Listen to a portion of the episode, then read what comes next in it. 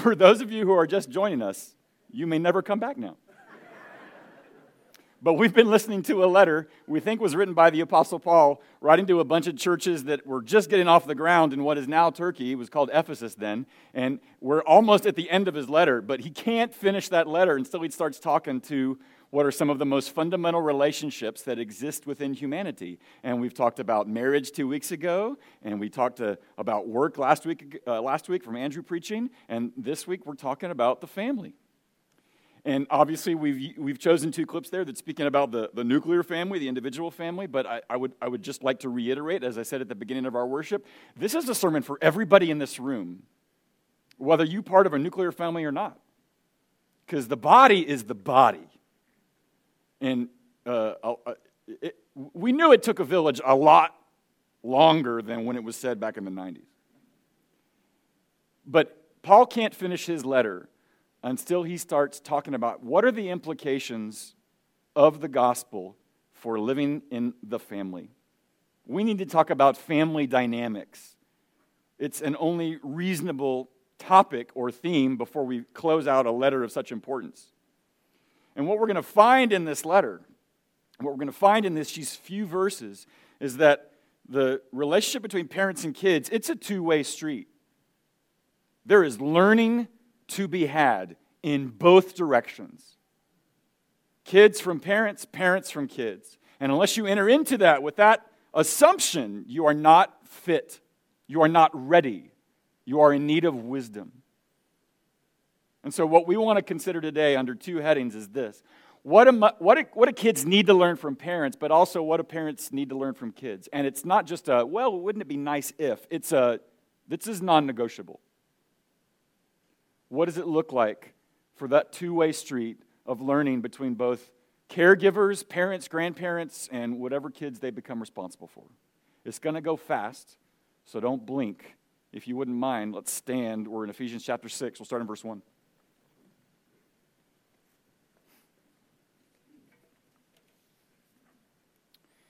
Children, obey your parents in the Lord, for this is right.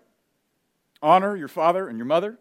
This is the first commandment with a promise, that it may go well with you and that you may live long in the land. Fathers, do not provoke your children to anger, but bring them up in the discipline and instruction of the Lord. This is the word of the Lord. Thanks be to God. You can sit.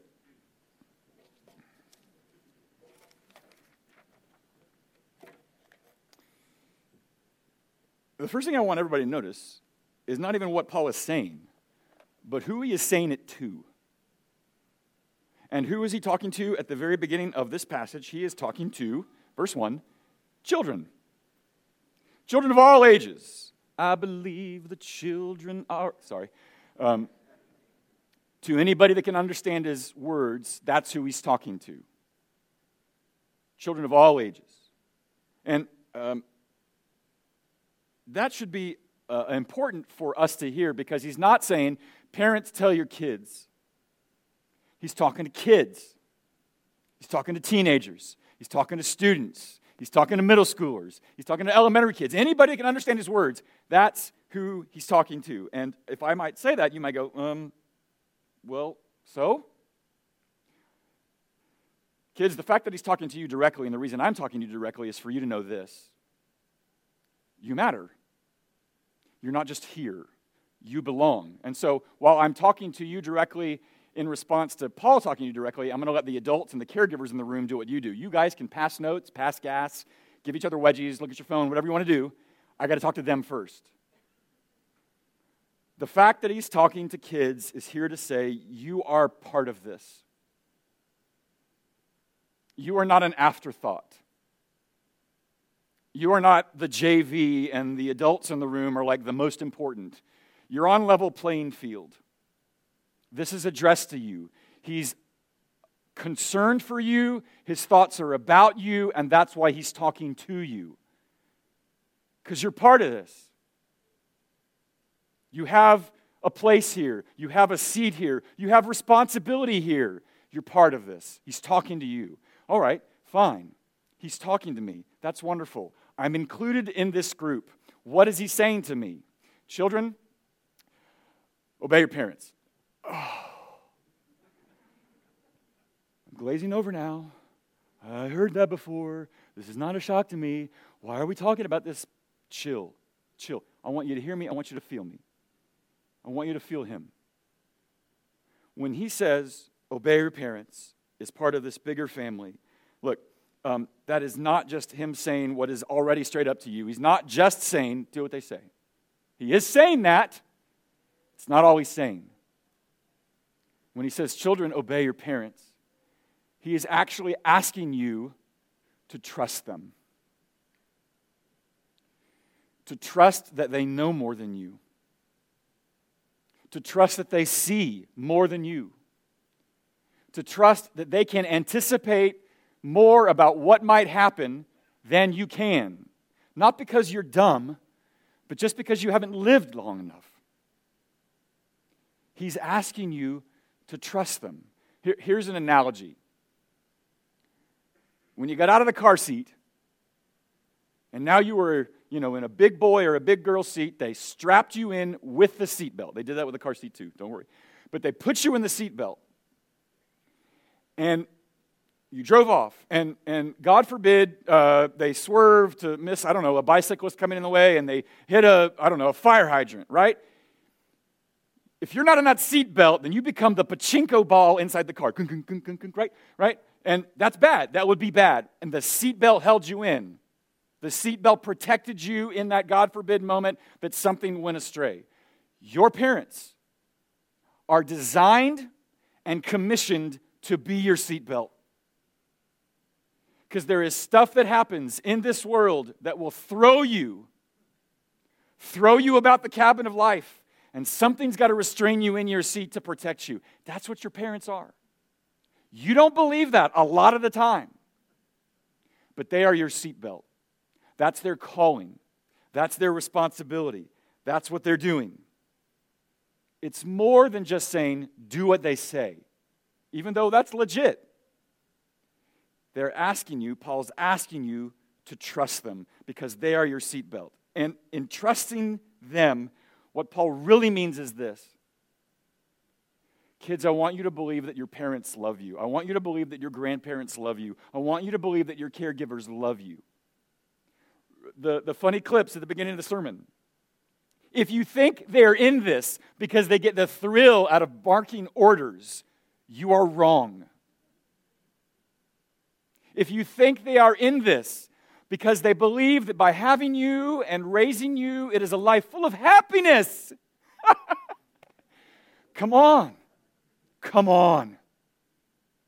The reason parents and grandparents and caregivers are in all of this, and the reason they haven't quit, is because they love you. And you have to hear that. You probably already know that, but you've got to hear that. But I want you to note really clearly, note really carefully, that he says more than just children obey your parents. He puts a little tagline there. He says children obey your parents in the Lord. Don't, don't glaze over that. Don't, don't read too fast. Don't be a lazy reader. Don't miss that phrase. When he says children obey your parents in the Lord, that means a particular kind of obedience.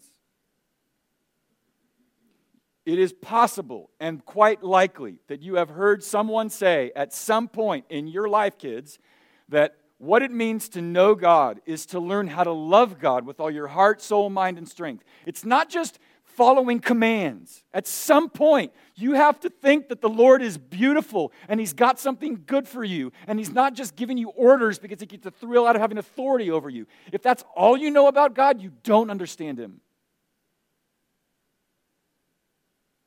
To understand Him, to know Him, is to at some point realize, I love Him because I think He loves me.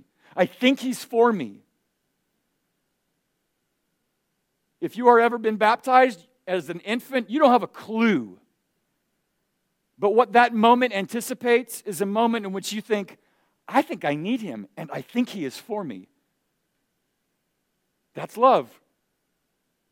And here's why it's crucial for you to get that about obeying your parents in the Lord. Because what they are commissioned to do as your parents is this. Look, when you were a toddler and you fell on your tuchus a lot. That's a Yiddish word, tuchus, the soft part. You fell a lot, and they held your hand. And they held your hand not only to keep your balance, but that so you would not fall down the stairs, into the street, on top of the fire pit. They did all of that. They're trying to hold you up to help you learn to walk. Why? Because there would be a day is coming when they are not around. And they are teaching you how to walk so that someday you will be able to walk in a particular direction, away from folly and towards wisdom, toward the Lord, in goodness, out of love for Him, because they will not be here forever. The reason it matters, all of this, about obeying the, your parents in the Lord is because they are teaching the, the first steps of what it means to follow God. At least that's their calling. That's their, that's their responsibility. That's their privilege. They're teaching your first steps, the first movements in what it means to follow God. That's big. And you've got to hear that. It's not just them enjoying telling you what to do. That's following them in the Lord. They're guiding your steps. They're not simply watching over you because they like having authority. There will be a day when they will not be looking over your shoulder. And your learning to obey them is a little classroom for learning how to obey God. Just so you know that Paul is not talking out of his tuchus, that he is not just saying that because, like, the parents sent him a little kickback and say, yeah, include a little in your letter about them being obedient to us. He didn't. That's from his own world. He's not a parent. He's a single dude. And that's why as soon as he says, children, obey your parents in the Lord, he references that commandment. Remember last summer we talked about the commandment, honor your father, your mother, your father and your mother. Remember that? No, of course you don't. Honor your father and your mother. Okay, what is honor? Like you bow down. My Lord, my father, my mother, I love you. Kiss the ring. Is that? No. It is showing them respect because if it weren't for them, you wouldn't be alive.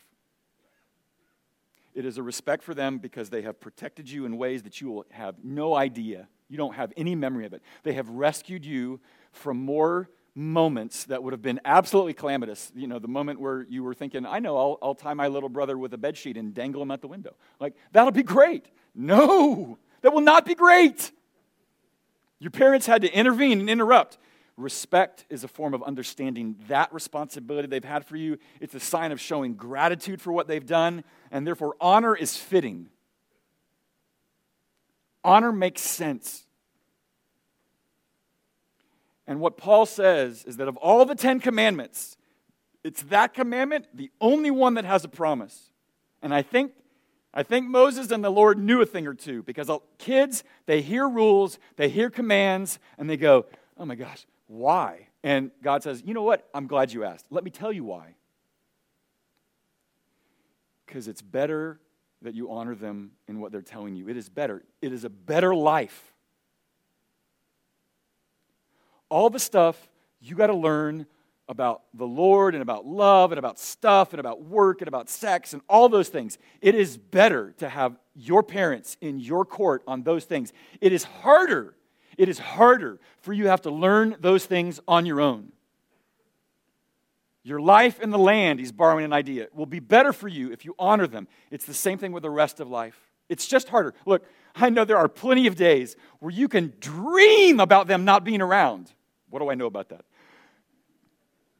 But I would love for you to have your own little thought experiment at some point this week, if not today. Imagine if they were never around. Imagine how your life would be different. Imagine if you never got any help from them. Imagine if you spent the entirety of your life in your room and all they did was bring you food. You'd like that at some level. But that's only because you don't see a much larger field. This is what kids need from parents.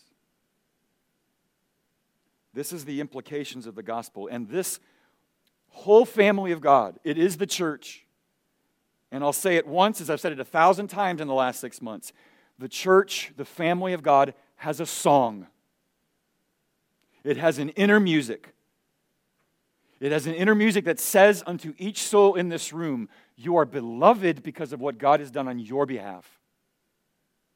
And when that song goes deep, that song goes wide. And the family of God, when it comes to the children in its midst, they have one gig, they have one job, and it's to help move that song deeply into every child's heart. But they need help. And they even need help from their kids. So let's pivot. We've talked about what kids need from parents. Now, I can talk to parents again, as if I weren't talking to you already. He's addressed kids, and then he says, fathers, and let's stop there for a second. You know, in first century idiom, sometimes uh, the, the writers of the New Testament will use words like brethren, right? Brethren, which is always encompassing of brothers and sisters. It's just a word. Um, look, in modern parlance, we go, hey, guys! It can refer to both guys and gals! It's just, it's shorthand. And in this moment, we might wonder, is Paul kind of saying fathers in lieu of fathers and mothers? Because, look, the, the fifth commandment, honor your father and your mother. Obviously, he believes, as we all believe, mothers are as important to the raising of children as fathers are. So it could mean that. And given what he's about to say to fathers, yeah, fathers have a problem, but if you think mothers don't have the same problem, well, you're wrong. What does he say to fathers? I think in particular he has to speak to fathers in the way that sometimes fathers can use their size, their stature, their strength, and their power in ways that are contrary to what it means to be a parent. Now, let the reader understand. Let those who have ears to hear, let them hear. This can apply to mothers as well as fathers too. But what does he say? Fathers, do not provoke your children to anger. Now I'm addressing parents. I know of at least three people in the room that feel a sudden urge to take notes. Oh, really? Fathers, do not provoke your children to anger. That phrase in English, do not provoke your children to anger, is actually one word in the original language, which might best be translated as the word exasperate. Fathers, don't exasperate your children. Now, once again, what he's saying to fathers can equally apply to mothers. Like mothers never exasperate their children. Like, it never happens in our household. Um, look, all of us, all of us, I know what it means to exasperate my children. I know what it means to provoke my children to anger. And I bet everybody in this room has a story. What does he mean? Where do we go? What's he talking about? If you are not clear in your direction to your children, if you're not clear in your direction as grandparents or as caregivers, you will provoke your children to anger. Because if they're not clear about what's expected, and then you blow up when they don't get it, you'll provoke your children to anger. If you demand of your kids what they are not capable of doing, and then you shame them for not being able to do it, they will hate themselves, and then they will take a little bit of that anger and hatred for wherever it's got to go. It's got to go somewhere. They rebound it back to you. If you ask more of them than they are capable of doing in a real way, and I know that that's a learning curve. I know that. Sometimes you're trying to figure out, is it too much for them, or are they just not leaning in? I know that's a struggle. It's part of the struggle about learning to be a parent. Everybody's got a steep learning curve in this room. But if you demand from them what they're not capable of doing and you despise them for it, they will hate you for it a little. If you habitually say to them, because I said so. Look, sometimes you have to. The time is not, there's not always the luxury of being able, now let's sit down, honey, and have a cup of tea and let's talk this through. There isn't time sometimes. You got to go, look, I said so. We got to go. But if you do that habitually and you never explain the wisdom behind your word, if you never talk about the goodness of what you're trying to point them to in the command that may be veiled and make absolutely no sense and be entirely counterintuitive to their world, if you habitually say, because I said so, you will provoke them to anger. And when they fail, and they will, when they straight up disobey, or when they are so distracted by other things that they don't do what seems patently obvious to you, when they fail, if they don't hear you call them out, and at the same time both see and hear and know that your love is rock solid for them, you will exasperate them. You'll provoke them to anger. Look, what is at the heart of every father and mother that provokes their children to anger, I believe, at risk of oversimplification, is a forgetfulness. It is a forgetfulness on the part of fathers and mothers that we too once were young. It is a forgetfulness, if not a pridefulness, that forgets that we too are frail and fragmented and fragile and foolish and can make choices and use words.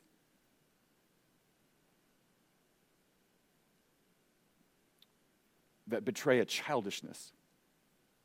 Were we the ones acting like the children, and we're supposed to be the parent? It's a forgetfulness. But if I might say, go out on a limb here, the worst way you can provoke your children to anger is this. It is either subtly or explicitly to lead them to believe that they are their own salvation, that their deepest acceptance and deepest forgiveness and deepest form of reconciling their regret is all on them. That you lay on them the expectation that the only way they will ever escape their fears, their regrets, and their self-hatred is to find a way to do it themselves. In other words, to teach them something diametrically opposed to the gospel. That their forgiveness, their acceptance, their regret is answered fully and finally and faithfully through his work. I'm going to show you a really difficult illustration of that. It's going to go fast, and I'm even hesitant to bring it up, but it's, anybody ever see The Breakfast Club? I mean, look, it was the eighties, and you want to call it an oversimplification of youth culture then. I I think John Hughes had his finger on the pulse. That storyline, six kids, vastly different backgrounds. They've all gotten busted for doing something. They're all at detention, and they all kind of show a view of themselves on the front end, and then as we pass through the course of the narrative storyline, they begin to reveal what is most true of them and what is deepest animating impulses in them. And one of those characters is played by Emilio Estevez, who's an up-and-coming wrestler in high school. And in the first scene of the film, his dad drops him off in the pickup, and he looks him in the eye, and he says, "Son, cut the shenanigans. You're going to blow your ride." Meaning, you keep doing this, you're going to lose your scholarship, and then your life is over. That's what his father essentially tells him.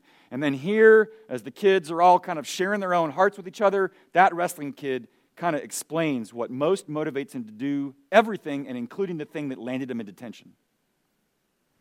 I said, "I did it for my old man. I tortured this poor kid because I wanted him to think that I was cool. He's always going off about, you know, when he was in school, all the wild things he used to do. And I got the feeling that he was disappointed that I never cut loose on anyone, right? He's like this, he's like this mindless machine that I can't even relate to anymore. Andrew, you've got to be number one. I won't tolerate any losers in this family. You know, sometimes I wish my knee would give and I wouldn't be able to wrestle anymore. And he could forget all about me."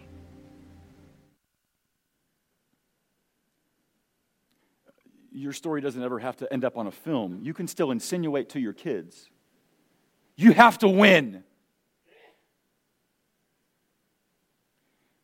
We want good for our kids. We want them to flourish.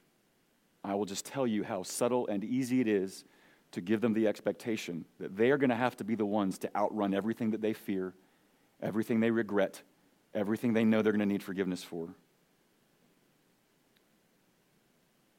What's the alternative to provoking your kids to anger in those sort of run-of-the-mill ways and in that deep ways? What's the alternative? He says, fathers, don't provoke your children to anger, but bring them up in the discipline and instruction of the Lord. To set for them an example and to speak to them about what it means. The word there for bring up is, is, is essentially the word for nurture or cultivate, like you're cultivating a garden. That's why they call it kindergarten. It involves training, it involves pointing, it involves warning. It involves asking their forgiveness when you screwed up, including all the ways that you knew you did it wrong. Uh, this is a poignant way of putting it, but Dan Allender, a wonderful counselor, maybe you're some are aware of, he, he, he says this, um, it doesn't matter what parenting style you use, you will inevitably screw up your kids. As soon as they're born, we might as well apologize immediately, saying, I'm so sorry for all the damage I will cause and the therapy you'll require because of me.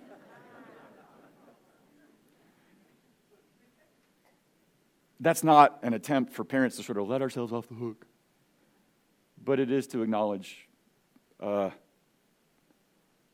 we will need grace as much as our children will need grace from us. So what is the alternative? And I, you know, we could talk about a million ways in which it is to raise our children up in the nurture and admonition of the Lord. How about I just center on one thing, and that's the main thing. What's the main thing? What is the one thing that they most and must hear from us as often as we can utter it, whatever the moment calls for it? Uh, this will be a funny way of trying to illustrate it. I'm going to share with you a moment from Man of Steel. Uh, a young Clark Kent, he's a teenager now, his voice is cracking still. He has just saved all of his friends uh, from a bus that has fallen into a river. And the kids saw him lift up the bus. So much for concealing his identity. And he didn't know. He didn't realize that he was an adoptive child. And in this moment, now that he is aware, and now as it's filtering out among the moms with the kids on the bus is beginning to get aware, his adoptive father no longer has a choice. His adoptive father is now here to say, I got to tell you who you are. And here in this moment, just lean in, will you? You're the answer, son. You're the answer to are we alone in the universe? I don't want to be. And I don't blame you, son. It'd be a huge burden for anyone to bear. But you're not just anyone, Clark, and I have to believe that you were... that you were sent here for a reason. All these changes that you're going through, one day... one day you're going to think of them as a blessing, and when that day comes, you're going to have to make a choice. Choice of whether to stand proud in front of the human race or not.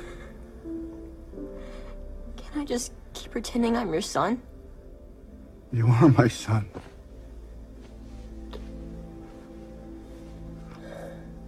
But somewhere out there, you... you have another father, too, who gave you another name. And he sent you here for a reason, Clark. And even if it takes you the rest of your life, you owe it to yourself to find out what that reason is.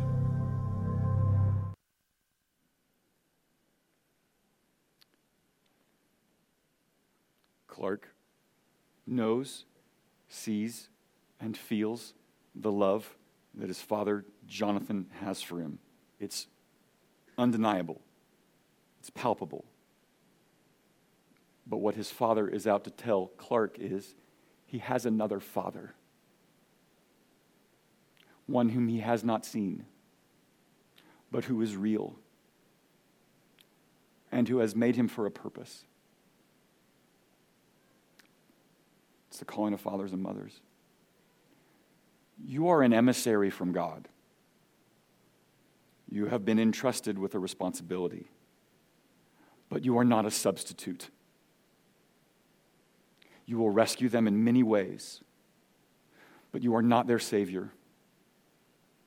And if you ever begin to treat them as if you are their God and they owe ultimate allegiance unto you, you have forgotten yourself.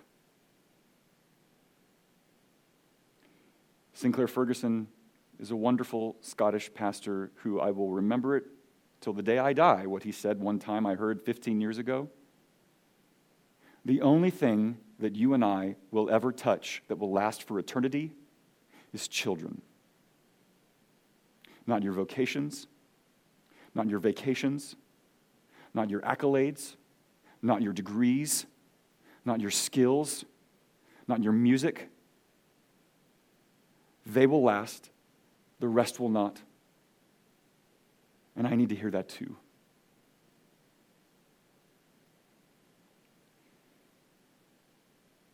They belong to Him first before they ever belong to you. And it's our job, I believe, to remind them of that truth. At the same time that you show them all the love that you can as the first picture and window of what that is. How do I wrap this up?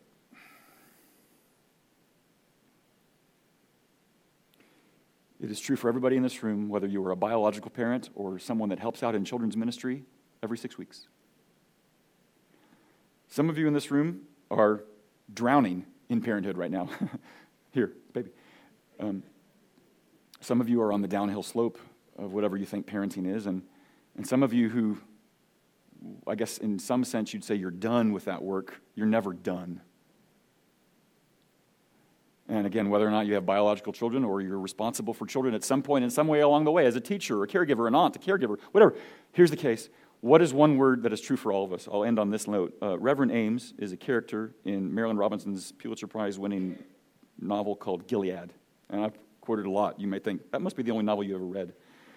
Um, but Reverend Ames is a Congregationalist minister who has had a child at a very old age, like Abraham. And he's written a memoir unto him because he knows he's not going to have time to say everything he wishes he could have said to that kid because he'll be dead before the kid can never have ears to hear. And in one moment, he's on a Sunday morning, he's praying and meditating upon the passage he's going to preach that day. And it's the passage from Genesis where um, Hagar and Ishmael are sent out to wander in a wilderness.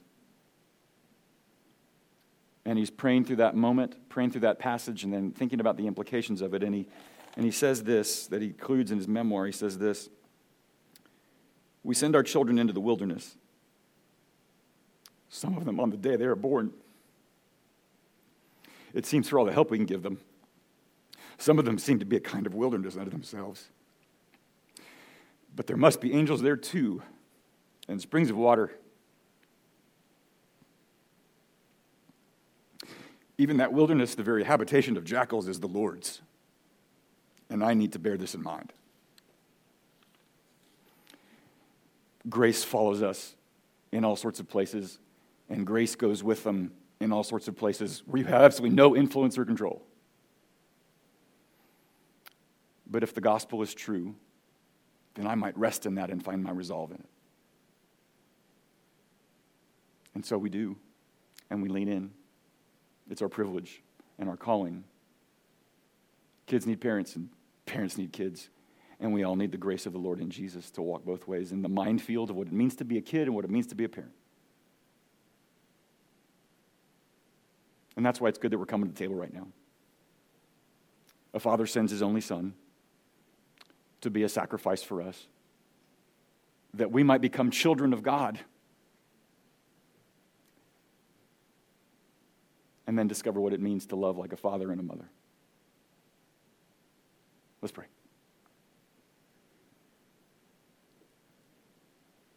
And so, Lord, I pray for us all, whether we are young, whether we are older, whether we are biological parents or grandparents or caregivers or teachers or simply those who love and know their love for their children. Father, would you prepare for us a table in the presence of the enemies of our own hearts, and to know that you walk before us, that you would comfort us, and that you would lead us in paths of righteousness for your own name's sake, for ourselves and for the kids we find around us. In Jesus' name, amen.